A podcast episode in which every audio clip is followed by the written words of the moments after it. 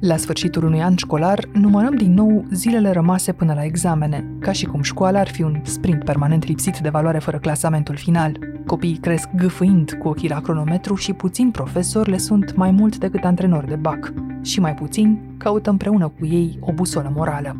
Doru Căstean era să ajungă jurnalist, dar a ales să fie profesor.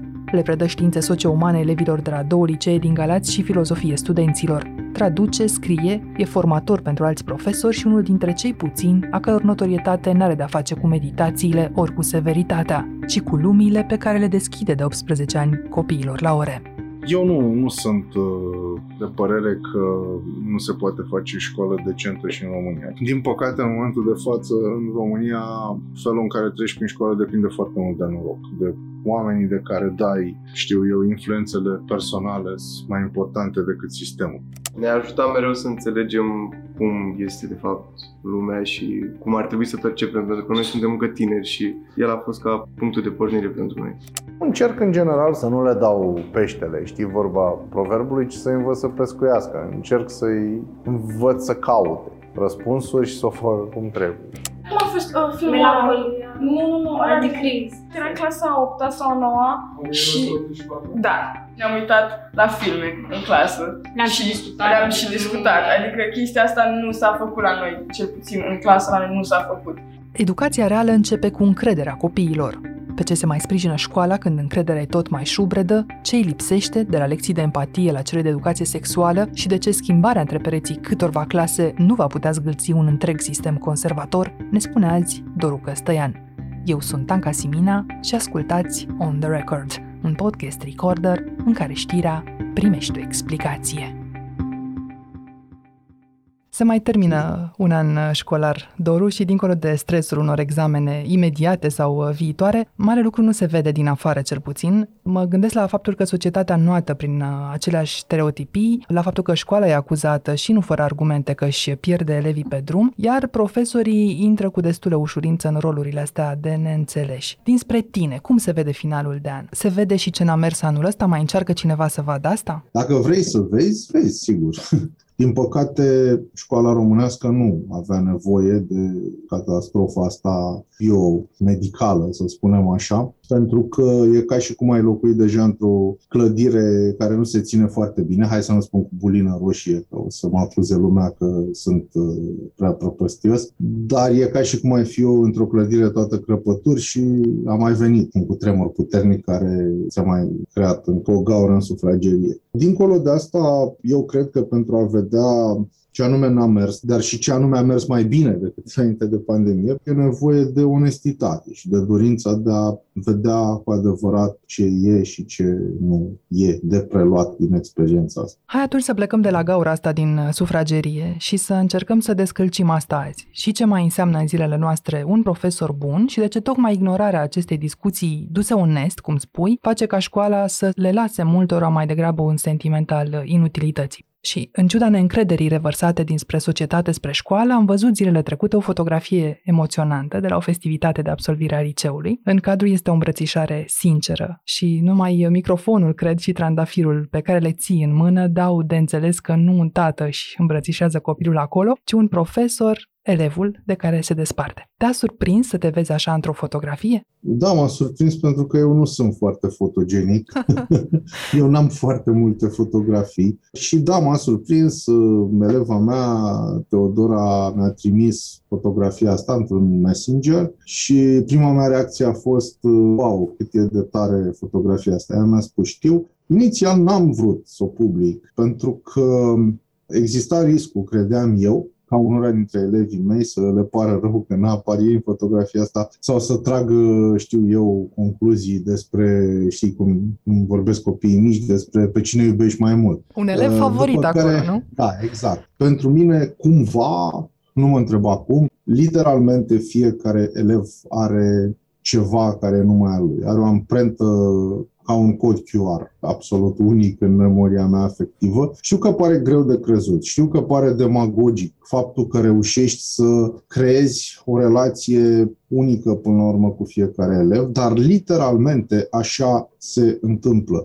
Nu ar fi corect să spun că absolut toți elevii mei mi-au fost extraordinar de apropiați sau uh, că absolut toți elevii mei uh, își amintesc uh, cu plăcere de mine. Însă, faptul că de-a lungul timpului am reușit cumva ca niciunul dintre elevii mei să nu fie o simplă abstracțiune. E, din punctul meu de vedere, unul dintre marile succese ale mele ca pedagog. Spui că nu știi uh, ce gândesc acum după niște ani toți elevii tăi despre tine și mi se pare firesc să nu știi, dar ce știm noi, pentru că Recorder a fost uh, la câteva filmări cu tine acum câțiva ani și s-a nimerit că la un moment dat, după o lansare de carte la Romex, poți să fie și niște foști elevi de-ai tăi acolo.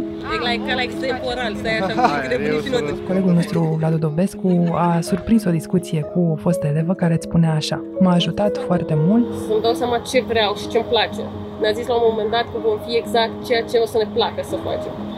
Și... Da, am zis exact. Dar întorcându-ne la fotografia de care vorbeam mai devreme, crezi că e tandrețea ceea ce face dintr-un profesor oarecare un profesor bun de care elevii se despart cu greu, dar cu încredere totuși? Și asta. Acum, în sine, faptul că elevii își amintesc niște lucruri, sigur că mă bucură. Dar, în același timp, e, e o chestiune pe care eu o iau cu puțină sare așa, pentru că oamenii își pot aminti, de exemplu, și evenimentele traumatice. Eu nu mi-amintesc numai de profesorii care au avut influențe plăcute în viața mea. Există multe motive pentru care un elev își poate aminti de tine. Poate simplu fapt că erai pontos sau că erai simpatic, dar asta nu te face neapărat un profesor bun.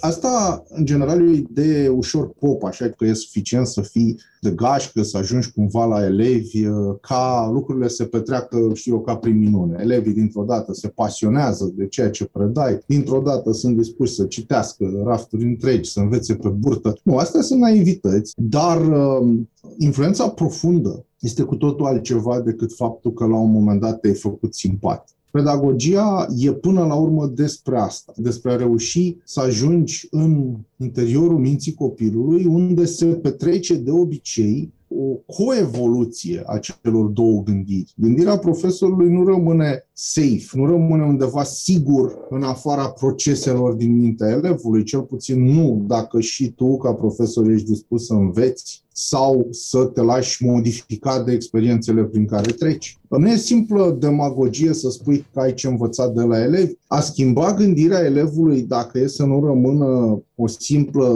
formulă generală și frumoasă. Înseamnă, la modul tehnic, a reușit să ajunge acolo unde se formează tiparele lui, unde se formează obișnuințele lui, automatismele lui de gândire. Practic a gripa mecanismele alea pentru o clipă, astfel încât el să devină atent la ele. Atât timp cât roata la bicicletă merge Anca, ai tendința să nu știi că ea se învârte. Dacă vrei să vezi că ai o roată care se învârte, trebuie să ți intre un băț între spițe. Atunci devii atent la roată. Și tocmai de asta gândirea care e făcută din foarte multe automatisme, din foarte multe stereotipuri, trebuie gripată, dar într-un mod controlat. Nu-i rup spițele. Dacă îi rup spițele, nu mai merge deloc. Trebuie gripată cu grijă și într-un mod controlat, tocmai pentru ca elevul să devină atent la propriile procese de înțelegere și cunoaștere.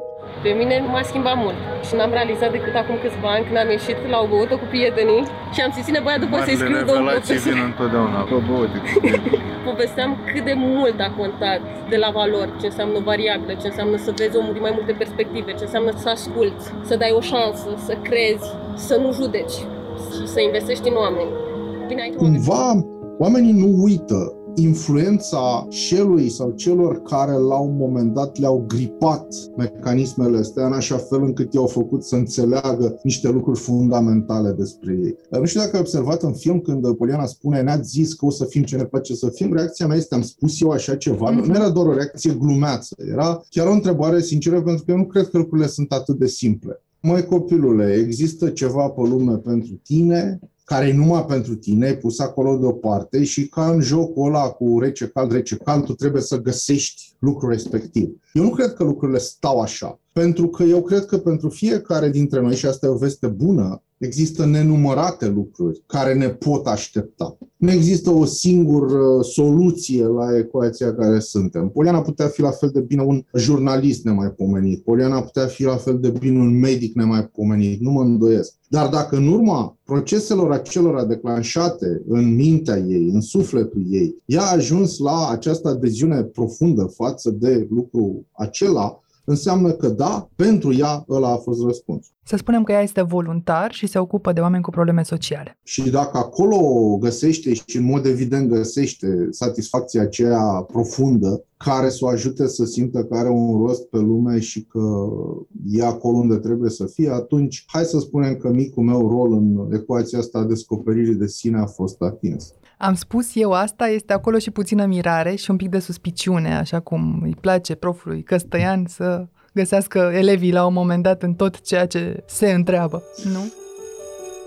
De unde știu care sunt marginile iluziei? De unde? Păi de unde știu? Trăim într-un vis, trăim într-o simulare sau... sau trăim într-o lume reală? Adică visele mele sunt variații ale lumii reale sau chiar ceva fantastic care nu s-a întâmplat niciodată. Eu nu încerc să vă spun că lumea e iluzie pentru că probabil nu este. Adică a cincea oară chestia. Ci încerc să vă trezesc puțină mirare, cum știți că fac de o viață. Și puțină suspiciune față de lucrurile care par de la sine înțeles. Sigur, suspiciunea o joacă periculoasă pentru că, în general, procesul acesta despre care ne place să vorbim foarte mult, cel al gândirii critice, să pretindem că îl cultivăm și că el e parte din activitatea noastră pedagogică, a rare ori chiar este cultivat de adevărat. Iar atunci când el este bine cultivat, el produce entropie, produce dezordine în sistemul uman. Gândirea critică nu e o lintătură. Gândirea critică este despre a pune sub semnul întrebării a scutura, a zdruncina cumva temeiurile pe care se construiesc credințele tale profunde. Iar pe credințele noastre profunde se construiesc inclusiv identitățile noastre. Spune foarte frumos un personaj al lui Baltazar Gracian, fiecare om e însurat cu credința lui. De aceea suntem atât de arici, de aceea suntem atât de grăbiți în a fugi imediat de oamenii care vin să ne zgâlție temeliile. Și de aia spun că suspiciunea adevărată, pe lângă faptul că e rară, este în general generatoare de haos și de dezordine în sistemul de personalitate. Faci chestia asta controlat pentru că speri că urnești cumva lucrurile și că va urma un proces de rearanjare a elementelor profunde care, la modul ideal, va duce la o personalitate mai integrată și mai complexă. Cunoașterea, suspiciunea, rațiunea, ele sunt dureroase. Mi-aduc aminte de un paragraf în care Amos Oz povestea momentul în care s-a trezit din uh, visul ăla pe care îl trăise de copil, în care ușor fanatizat așa, cât era de mic, arunca cu pietre după soldații britanici și după mașinile armatei britanice și într-o zi și-a dat seama că și oamenii aia sunt oameni. Spune la un moment dat, am pierdut pentru totdeauna ceva din bucuria și din sentimentul ăla profund de apartenență pe care îl are fanatic. Ei bine, de aceea încă gândirea critică, repet, e o, e o chestie care chiar trebuie făcută cu cap astfel încât să nu distrugi până la urmă ceva ce abia începe să se înfiripe în elev, de aia e nevoie de tandrețe și de grijă, tocmai pentru că acolo există o construcție fragilă care abia își pune bazele și la care, la modul ideal, tu ca prof ar trebui să vii cu niște sugestii binevoitoare, făcute cu dragoste, dar în același timp și cu șocuri controlate și pe care copilul le poate duce. Era exact ceea ce ai mei m-au învățat să nu fac și a zis chestia asta, fi real. Trebuia să aleg cine vreau eu să fiu și cum sunt. Și cred că a fost prima oară în viața mea când a fost cine vreau să fiu eu și cine sunt eu, nu știu cine m-au învățat ai mei să fiu. Și a fost frumos că din momentul ăla și ai mei s-au transformat. Dar ca să coborâm din povestea asta despre dragoste și întuneric la realitatea din cancelariile școlilor noastre, tu auzi acolo discuții despre cum pătrundem în mintea copiilor, despre gândirea asta critică, despre credințele lor profunde și cât de responsabili suntem sau nu pentru identitățile lor viitoare. E o astfel de filozofie în cancelariile noastre? Uneori da, nu atât de des pe cât mi-aș dori eu, dar uneori da. Am văzut tot mai des uh, profesori mergând spre alți profesori și întrebându-i, mai uite, am problema asta, cum să fac? Chestia asta chiar se întâmpla foarte rar, acum, nu știu, 10-15 ani. Iar, uh, ca să nu dau impresia că evit să răspund la întrebarea ta, răspunsul este da se discută destul de mult și destul de des despre elevi. Altfel decât Georgescu m-a enervat iar, da? Da, nu se mai discută chiar cu Georgescu mai enervat iar, deși acum între noi fie vorba, da, uneori Georgescu chiar te poate enerva și până la urmă e omenește să te duci să-i spui colegului, băi, ce mai enervat Georgescu decât eventual să-l arunci pe Georgescu pe geam. Ideea e să nu se rezume totul la asta. Și eu cred că suntem pe drumul cel bun. Acum cât de repede să ne mișcăm pe drumul ăsta, mai vedem. Văzând uh, fotografia de care vorbeam mai devreme, eu m-am gândit inevitabil și la fața cealaltă a lucrurilor, la pariseismul, dacă vrei, care umple adesea curțile școlilor, fie că e vorba de ipocrizia din discuțiile părinților cu profesorii, fie că e vorba de lipsa de sinceritate destul de ușor de sesizat și între copii și profesorilor de multe ori. E dator un profesor bun, că tot vorbeam despre asta, să știe ce așteaptă elevii de la el azi? Sigur. Acum, nu sunt foarte sigur că de multe ori ceea ce așteaptă elevii de la un profesor e 100% corect sau un beneficiu elevului. Copilul nu știe prin definiție și prin structură toate lucrurile de care are nevoie și ăsta este motivul pentru care eu cred că profesorii cu adevărat buni, așa cum înțeleg eu termenul, sunt profesorii care cu generozitate cumva și cu dragoste dau copiilor un spațiu în care ei să înțeleagă inclusiv care sunt lucrurile care nu sunt foarte în regulă.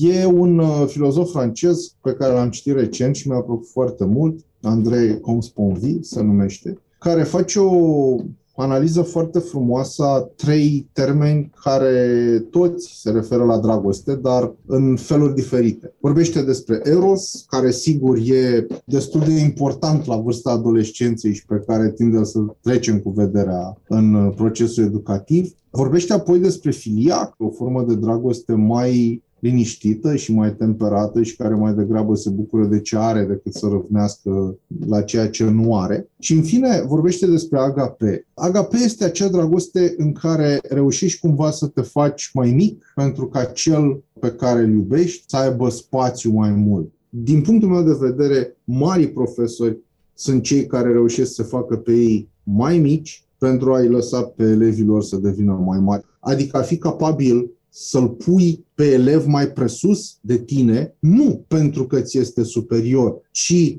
tu, fiindu-i cumva superior ca vârstă sau cognitiv sau mai știu din ce alt punct de vedere, ai datoria morală cumva ca actul pedagogic să nu fie despre tine, ci să fie despre el. Idealul acestui agape nu exclude însă discuția despre Eros cu care a început, de fapt, teoria de mai devreme. Și nu e niciun secret că o așteptare a copiilor cât au încă naivitatea că școala îi va pregăti și pentru viață, nu doar pentru examene, e aceea de a vorbi deschis despre problemele și transformările lor, inclusiv la ore de educație sexuală sistemul se așteaptă ca noi în clasa a 12 să dăm acel examen de maturitate și după să fim adulți. Dar în același timp ne ferește de tot ce ar trebui să ne intereseze ca să ne facă să fim adulți. Iar chestiile astea chiar se întâmplă în jurul nostru și noi nu putem să fim actuali. Cum ne formați pe noi, cum ne dezvoltați, să ce? Să facem un tatăl nostru, să nu facem sex niciodată și să nu vorbim despre protecție, Doamne ferește. Adică ce asta?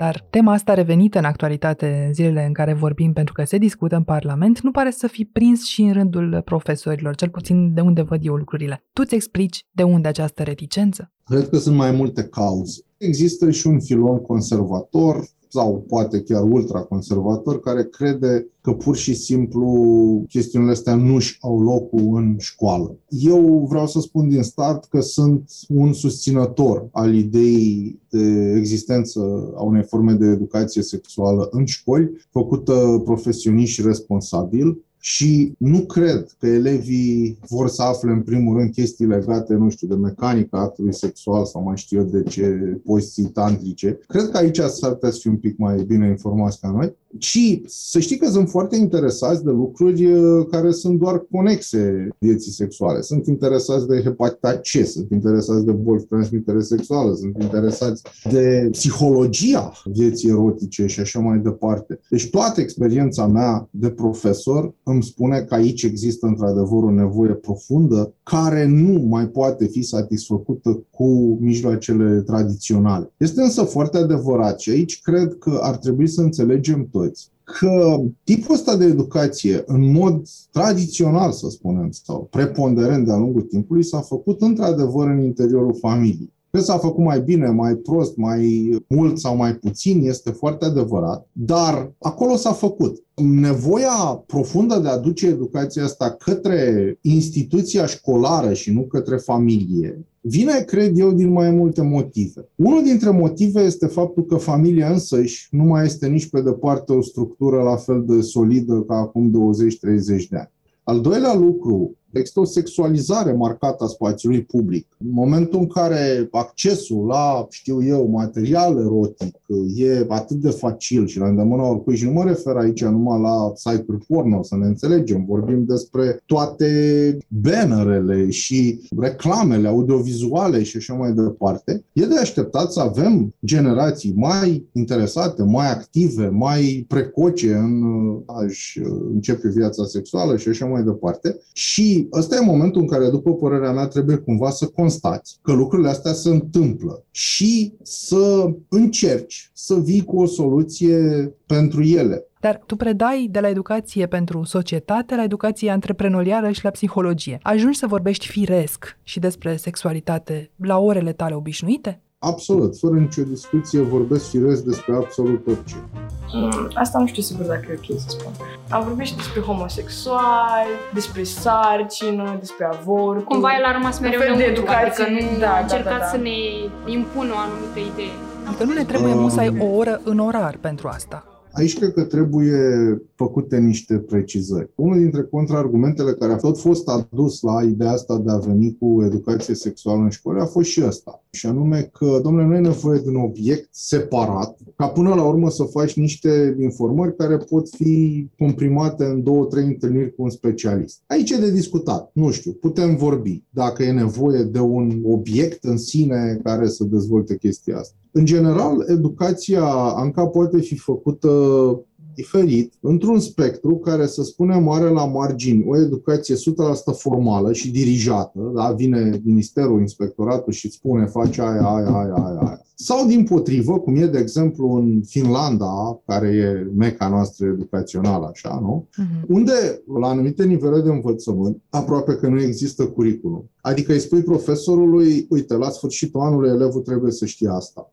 Și cum ajungi tu acolo, e treaba ta. Ăsta este, din punctul meu de vedere, un sistem în care eu aș fi ca peștele în apă. Dar ca să ai genul ăsta de sistem, trebuie să ai și profesori foarte, foarte autonomi. Ori profesorii din România nu sunt în mare parte învățați să funcționeze așa. Nu cred că este realist în momentul ăsta în România așa ceva și nici nu cred că este de dorit, pentru că în fond elevii chiar au nevoie de informație științifică. Și atunci soluția De-aia care ar fi? cred că în momentul ăsta soluția ar fi fie că venim cu un uh, curs de un an întreg sau de un semestru sau cu ceva modular sau cu elemente chiar în programele anumitor discipline. Mi se pare important să fie lucruri care să le fie livrate de către oameni care știu ce spun. Și aici nu mă refer strict la medici, pentru că eu cred că și asta e o problemă. Faptul că avem tendința fie să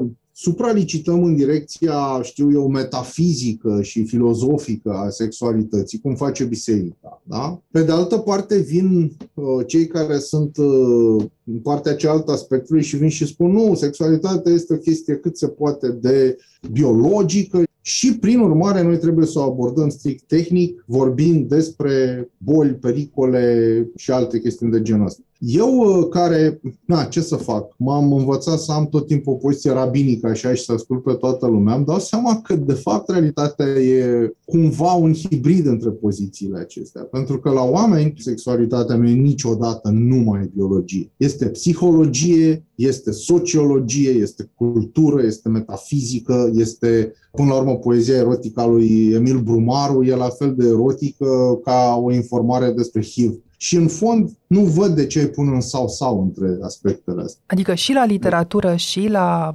sociologie, și la psihologie, și la ora de educație Absolut. sexuală poți să vorbești liniștit și firesc cu copiii despre curiozitățile lor? Nu numai liniștit, dar poți să vorbești și integrat. Dacă, de exemplu, eu la psihologie, să spunem, am o lecție despre personalitate, unde invariabil discut și despre latura asta. Dacă eu constat că, nu știu, colegul meu de română face Eminescu sau face Nikita Stănescu în aceeași săptămână, nu văd de ce n-am vorbi unul cu altul, astfel încât să venim cu elemente convergente în predare. Sigur, și doamna de chimie poate să vorbească despre acetilcolina secretată de creierul îndrăgostitului, așa cum Eminescu vorbește despre lacul și vin și eu și zic despre mai știu eu ce. Uh, chestia asta chiar se poate. Azi nu se întâmplă asta, nu? Nu se întâmplă, dar uite, eu care sunt de regulă mai hirsut, așa, da, astăzi eu mi-am propus să fiu mai degrabă optimist. Nu se întâmplă încă, dar hai să spunem că acum 10 ani nu se întâmpla deloc.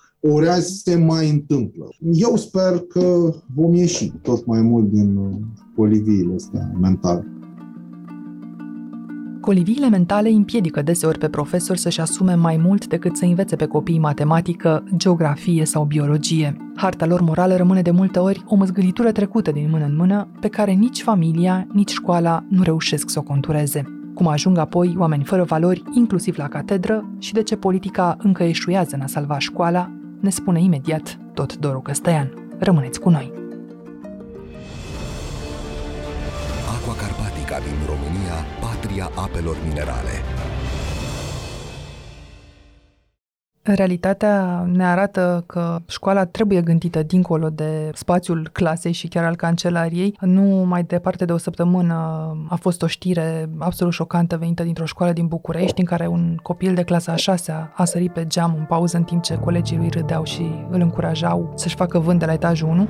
Adică ziceau că n-ai curaj, că sari, sari. L-au bătut colegii și îl și, și jigneau și îl îl umileau. Dar dincolo de zidul de copii care îl umileau, s-a văzut acolo un zid de profesori și de inspectori școlari care au luat asta ca pe o joacă. Și atunci te întreb, în grija cui e un copil dincolo de sala de clasă, un copil marginalizat și adus la exasperare, iată în afara orelor. Mai ales că profesorii fac câteva săptămâni de pregătire în psihologie și probabil le e destul de greu să vadă dincolo de lucrări de control. Da, eu cred că se ajunge la așa ceva, iarăși, fiind și spun din mai multe motive. Poate că țara e șocată de faptul că un grup de copii poate încuraja un copil să sară pe geam, dând dovadă de o lipsă crasă de empatie și dând dovadă până la urmă de o lipsă crasă de omenie. Dar dacă am citi literatură serioasă, am ști că de fapt la clasa 6 ai spus? Da. Deci vorbim de copii de 12 ani. Sunt preadolescenți și e o chestie cunoscută destul de clar și din psihologie și din neuroștiințe. Uite, recomand Behavior lui Sapolsky, de exemplu, sau cărțile lui Eagleman, să spunem, unde scrie negru pe alb. Capacitatea empatică este foarte mică și monofocală și, în general, la vârsta aceea, copiii nu văd consecințele de ansamblu ale acțiunilor lor foarte bine. Cu alte cuvinte, empatia la vârsta aceea este violentă, dar este și tribală. Sunt foarte empatic cu grupul meu de prieteni, dar pot fi de o cruzime teribilă cu oricine este văzut ca fiind un outsider al grupului. Dar, sigur, nouă ne place să spunem despre copii povești despre cât sunt de minunați, de puri, de inocenți și așa mai departe, uitând că copiii nu sunt îngeri, copiii sunt ființe umane în formare și tocmai din dragoste pentru ei ar trebui să le înțelegem particularitățile comportamentului și să ținem cont de ele. Ori ce vedem noi, Anca? Noi vedem că de regulă, partea asta de formare caracterială și morală a elevilor este complet ignorată. Cred că mai fac ceva unele doamne învățătoare sau domni învățători, acolo unde copiii au noroc de învățători dedicați și adevărați, dar odată terminat ciclul primar, nimeni nu mai dă doi bani pe chestiunea asta. Pentru că nu e așa, nu avem timp. Noi trebuie să ne pregătim pentru examenul de 8 pentru examenul de 12 și așa mai departe. Și mai mult decât atât, tipul ăsta de lucru cu elevul nu e niciun fel recunoscut sau recompensat de către sistem. De ce mi-aș bate capul să învăț copiii încetul cu încetul limbajul empatiei sau al compasiunii când pe nimeni nu interesează chestia asta. La asta cred că se mai adaugă și factorul agravant al rețelelor sociale. Folosesc și eu rețele sociale, internet, device-uri și așa mai departe. Dar există deja studii care arată că consumul excesiv de viață digitală duce la o fărnițare și, dacă vrei, la o reconfigurare a mecanismelor normale ale empatiei. Există acel celebru număr al lui Dunbar care zice că avem un creier capabil să administreze relațiile cam cu 100-150 de oameni. Gândește ce înseamnă accesul la comunități de sute sau de mii de oameni în rețele sociale. Deci dacă am ști literatura de specialitate, am ști și că elevii au tendința să le spună uneori colegilor să sară pe geam. Nu sunt niște monștri, sunt niște copii normali. Dar în gimnaziul ăsta pe care mi-l descrii ca pe o junglă, cine să învețe atunci pe copii empatia dacă profesorul nu e motivat să o facă și dacă părintele spune al meu e empatic, ceilalți probabil sunt uh, da, da, da, da. agresivi. Da, da. Întotdeauna ceilalți sunt agresivi. Păi sigur că noi ar trebui, dar nu o facem într-un mod sistematic. Din punctul meu de vedere, profesorii ar trebui să-și asume toți o feliuță, o firmitură acolo din formarea și moral, caracterial a copilului. Sunt profesori care o să-ți spună, domnule, dar asta nu-i treaba mea. Asta e treaba familiei, ceea ce este evident greșit, pentru că elevul nu funcționează pe baza unui switch on-off, întrerupătorul de caracter și cel de, de viață morală. Da, m-ai întrebat și de zidul făcut de profesori și de inspectori. Da, e, din punctul meu de vedere, absolut inacceptabil. Din păcate, am putut să constat foarte, foarte des că oamenii care se află în poziții importante în ierarhia sistemului de educație nu știu să spună că au greșit atunci când au greșit. Este o abilitate fundamentală de lider. Dacă tu, ca lider, ești incapabil să spui, da, domnule, am făcut o greșeală. Atunci, sigur că se ajunge și la pozițiile acestea regretabile, dar se ajunge și la efecte mult mai rele la nivel sistemic, pentru că nimeni, la niciun nivel al sistemului, atunci când cei mai înalți oameni din sistem refuză să-și asumă responsabilitatea, de ce ar face un profesor de la un nivel mai, mai jos? Dar află oare un tânăr în România, încă din facultate sau oricum, înainte să ajungă în clasă cu catalogul în brațe, află el dacă poate sau nu să fie un profesor din ăsta care se gândește și la harta morală, nu doar la BAC? Mă întreb dacă profesorii care intră în sistem da, ar trebui să știe că trebuie să facă și chestia asta. Eu nu mă îndoiesc că la cursurile astea de formare pedagogică cineva le spune sau măcar le dă o bibliografie în care e scrisă chestia asta. Dar una e să știi teoretic lucrul ăsta.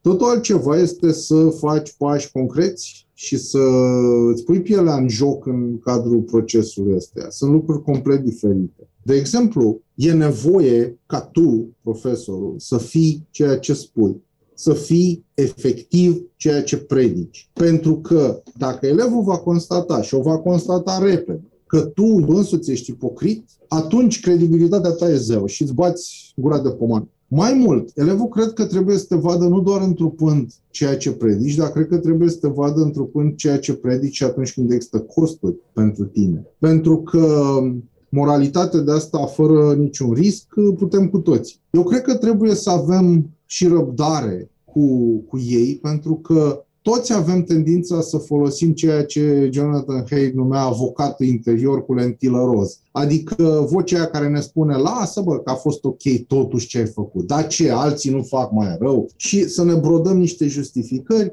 care să ne facă să dormim liniștiți. Dacă noi o facem, de ce n-ar face un copil de 14, 15, 16 ani? Evident că o face. E, ăla e momentul în care nu, nu te transforma în dirigintele galactic, nu te transforma în statuie care moralizează de sus. Încearcă să-i arăți că aceleași dileme morale le ai și tu. Încearcă să-i arăți că și tu ai sfeclit-o câteodată și că și tu ai făcut prost anumite lucruri câteodată. Și atunci cred că elevul va deveni cu adevărat atent la tine. Eu am reușit, de exemplu, să am elevi care au încercat să copieze prima oară la mine și pe care i-am determinat să nu mai încerce vreodată. Cum? Nu punându-le unul, ci ci, de exemplu, unei eleve am trimis pur și simplu un, un mail, primisem tema pe mail, Bine, am trimis și link de unde copiase. Am rugat-o frumos să refacă, spunându-i că mi-ar părea foarte rău să mă priveze de plăcerea de a citi ceva scris chiar de ea, pentru că are o minte extraordinară și ar fi păcat să facă chestia asta. Mi-a mulțumit, a rescris ea, eseul care, așa cum așteptam, a fost un excelent și din momentul ăla nici nu s-a mai repetat vreodată povestea asta. Sigur, asta nu înseamnă că merge peste tot. Dar face parte din arta ta de profesor să simți ce merge și ce nu merge. Poate că uneori chiar va fi nevoie să pui unul. Dar nu trebuie să ai același ciocan pentru orice tip de cui, ca să zic așa. Și totuși, la un moment dat, sunt oameni care își pierd răbdarea sau poate nu găsesc toate căile astea în interiorul lor să ajungă la mailul de care povestești și pentru că de câțiva ani ne tot întrebăm de ce am pierdut atâția medici, dar nu ne întrebăm și de ce pierdem profesori, ar fi, cred, momentul să ne punem această întrebare. E vorba doar de salarii sau și de umilințele în interiorul sistemului? Cum vezi tu că a devenit indezirabilă la un moment dat meseria asta? Nu cred că salariul în momentul ăsta principala piedică. Cred însă că pierderea statutului social e un factor important. Pentru că azi a spune că ești profesor în România îi face pe foarte mult să te privească cu milă și cu mefiență și să fii aproape siguri că ai ajuns profesor pentru că n-ai reușit în ceva mai bănos. Ori asta este într-adevăr foarte dureros și, sigur, dacă la sfârșitul perioadei comuniste și în timpul perioadei comuniste statutul profesorului era foarte, foarte solid social, până într-acolo încât ducea la nenumărate abuzuri cotidiene, așa. Astăzi lucrurile au ajuns exact în, în partea cealaltă. Apoi, sigur, atacurile, atacurile care vin dinspre exterior, poate că nu e rău că există. Eu cred că, în esență, atacurile astea au rolul lor. Și dacă ți amintești, Acum 10, 15, 20 de ani nu vorbea nimeni de educație în România. Chiar nu erau alea subiectele la ordinea zilei.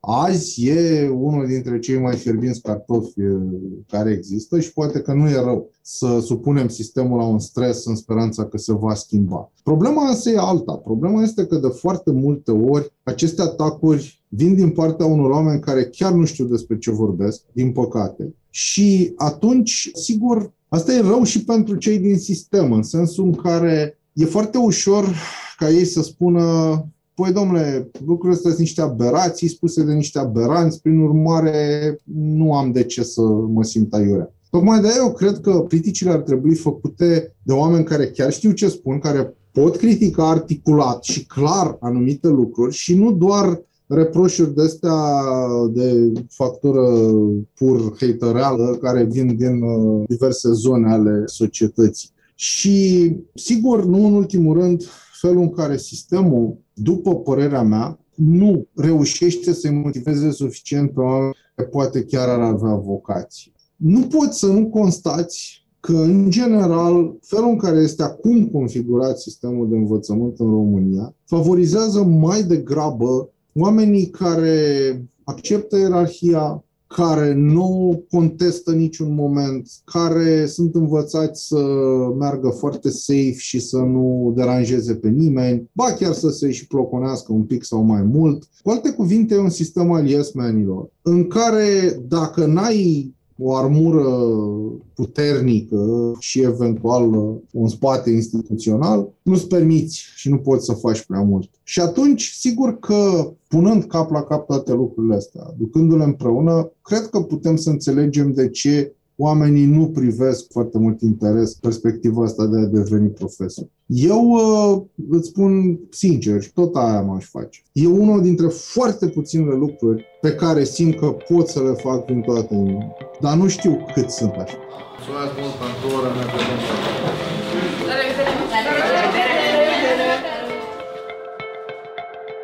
Nu de mult ai uh, intrat și în politica locală. Ai fost ales consilier local nu pe listele vreunui uh, partid cu rezonanță, ci pe ale Pact pentru Galați, un partid de activiști civic nesubordonat cuiva de la București. Cum e politica? Seamănă în vreun fel cu școala? Nu mă întreba acum foarte direct de ce am făcut chestia asta. N-am făcut-o ușor. Recunosc chiar cu riscul de a supăra poate pe cineva că niciunul dintre partidele mari nu mi s-a părut suficient de ofertant încât să fac pasul pe listele lor. În schimb, mi s-a părut interesantă, sigur, ideea unui partid local, mai ales că dincolo de compatibilitatea ideologică, mulți dintre oamenii implicați în proiectul ăsta mi erau prieteni, erau oameni ireproșabili și nu în ultimul rând am uh, simțit cumva exact nevoia despre care îți vorbeam la începutul acestui podcast. Și anume nevoia de a scutura cumva sistemul, de a băga o bețigaș printre spițele roții. Și atunci am zis că merită să încerc. O să vedem de bine o să pot face chestiunea asta, dar cel puțin în momentul de față încerc. Deci nu poți spune încă dacă a meritat. Cel mult îmi poți spune că, uite, proful de cultură civică, între altele, și face ceea ce spune la clasă, nu? Adică se implică. Exact, da, da, da, recunosc și ăsta a fost un argument foarte. Pentru că mi s-a părut până la urmă și o chestiune de bun simț și de moralitate. Și de legitimitate. Stai, exact, să nu stai și să predici uh, generații de copii implicarea fără să o faci inclusiv la, la nivelul ăsta. Nu știu, poate că ești un pic surprinsă de ceea ce spun, pentru că, de regulă, la întrebarea de ce ați intrat în politică, politicianul standard vine și începe să spună despre cum n-a mai putut să stea pe margine, se răsucea noaptea în somn, nu mai conștiința morală îl biciuia și a zis, domnule, gata, trebuie să mă sacrific. Uh, nu, recunosc, la mine a fost un melanj, un amestec de motive personale și mai puțin personale. Da, inclusiv aspectul ăsta pedagogic e fundamental. Și da, înțeleg și la ce mă expun, pentru că, în primul rând, te expuni la o eroziune a reputației. Pentru că oamenii, în momentul în care văd că cineva intră în politică, și nu îi condamn, asta le-au arătat politicienii de până acum vreme de 30 de ani, se gândesc automat că ai un interes particular, că urmărești un anumit lucru, că ai să capești ceva în urma chestii astea, nu știu, funcție înaltă, o sinecură. Ei, iată că în cazul meu, cel puțin la un an de când am intrat în politică, n-am nicio funcție înaltă, n-am nicio sinecură, muncesc mai mult decât munceam la început și uite, chiar ieri mi-am depus declarația de avere și s-ar putea să fiu singurul politician din România care are mai puțin decât avea la intrare, pentru că atunci când am intrat aveam două mașini, una veche și una foarte veche, știi? Și acum nu mai am decât uh, una. Reinventarea um, mitului sărac și cinstit. da, nu mă consider un om sărac și nu cred că bogăția e rea dar nu intrând în politică doar ca să obții o cale spre mai mulți bani. Dacă ne uităm mai ales la educație, cu cât se vorbește mai des de reformă și cu cât se vorbește mai pompos de reformă, devine tot mai hilar pentru că România educată nu înseamnă decât niște PDF-uri sau câteva creșe construite prin țară. E dezarmant răspunsul politicienilor la problemele pe care societatea a început să le discute, cum spuneai, până și în autobuz, nu numai așa răzleți? E insuficient, e sigur că e dezarmant. Eu cred că e foarte simplu explicat. Cei care și-ar asuma în momentul ăsta niște reforme profunde ar avea și costuri electorale semnificative. Întrebarea este, când vom avea în România formațiunea politică dispusă să-și asume costurile electorale pentru a reforma cu adevărat sistemul? Eu foarte mult timp să știi că am crezut că lucrurile nu se schimbă serios pentru că sunt extraordinar de complexe. Și am zis, domnule, e foarte greu, sunt niște complexități teribile, prin urmare de aia nu reușim să schimbăm nimic în profunzime.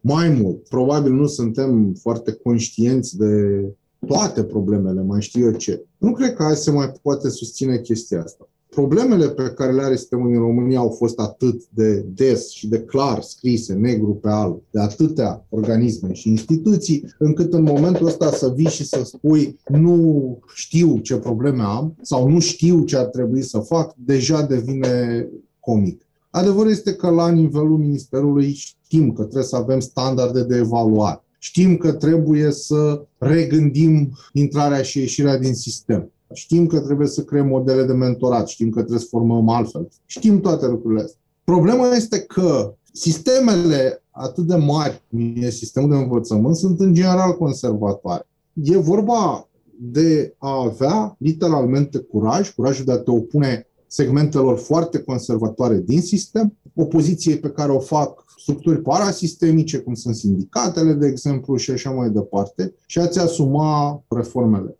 Ideea este că Și aceste reforme, după mine, trebuie să vină cu o viziune atașată. Trebuie să înțelegem exact de ce facem lucrurile astea. Trebuie să existe analize de oportunitate, trebuie să existe măcar niște simulări și niște modele. Uite, o idee mai veche de-a mea e că trebuie să regândim sistemul de titularizare. Pentru că, în mod clar, așa cum este el acum gândit, iar eu unul sunt unul din profitorii lui, da? Cu toate astea, trebuie să fii rău intenționat să nu vezi că sistemul actual de titularizare creează un scut aproape impenetrabil în jurul profesorului titular, în timp ce ține departe de sistem mulți potențiali oameni buni că el trebuie schimbat, sunt mulți profesori care cred. Să și gândești o formă de titularizare care să fie efectiv mai bună decât aceasta, e un pic mai dificil. Deci, până nu o să fie o voință politică fermă în, în direcția asta, și părerea mea e că nu o să fie curând, nu cred că putem vorbi de reforme de profunzime. Dacă tragem linie după discuția asta de azi, putem înțelege de ce școala e în mare măsură schimonosită, aș zice. Ai vorbit de un uh, sistem al iesmenilor într-o măsură importantă, de un examen de titularizare care dă siguranță, inclusiv impostorilor, nu doar profesorilor buni, de profesori care de multe ori nu sunt ceea ce predică și, mai important decât toate astea, de un sistem pe care nu-l cunoaștem în baza datelor pentru că nu-l cercetăm suficient și, ca urmare, urmare, nici nu o să reușim să-l schimbăm foarte rapid. Facem o astfel de recapitulare cam la fiecare final de an școlar, dar suntem tentați să o uităm destul de repede, așa că, în loc de temă de vacanță, lasă-ne mai bine cu o temă de gândire. E destul, Doru, ca un profesor bun să fie exemplar în propria clasă, înțelegător, atent, pregătit, nu știu, gata să învețe pe elevi, să-l întreacă, dar numai în metrul lui pătrat?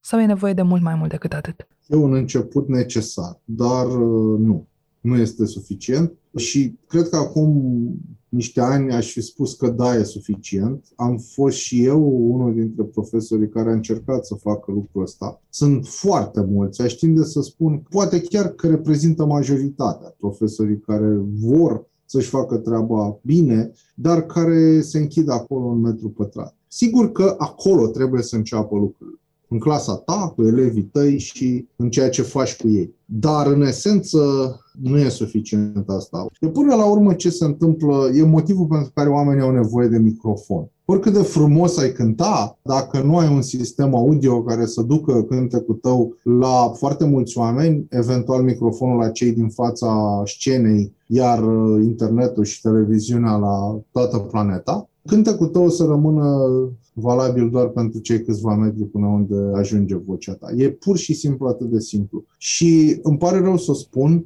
aud foarte des în uh, întâlnirile motivaționale fraza asta foarte ofertantă și intuitivă, dar în același timp falsă și periculoasă, că sistemul suntem noi, prin urmare e suficient să ne forțăm fiecare în metrul lui pătrat pentru ca sistemul să se schimbe. Lucrurile nu sunt atât de simple. Pentru că o școală este literalmente un, un ecosistem. Deci, de exemplu, că ai trei profesori care, să spunem, încurajează discuțiile libere, încurajează, știu eu, cooperarea, un mediu relaxat în clasă și ai 20 care fac exact invers. Care va fi impactul celor trei? Aproape nul, pentru că elevul gândește ecosistemic, adică cum trebuie să mă port eu elev ca să-mi fie cel mai bine în sistemul ăsta. Bun, e drăguț că la ora lui Căstăian pot să stau mai relaxat, dar nu pot să mă port la alte ore ca la ora lui Căstăian pentru că mi-o fur. De-aia e important să ai și profesori buni, dar și sisteme capabile să-i pună în valoare, cred eu. Ați ascultat On The Record, un podcast produs de Recorder și susținut de Banca Transilvania.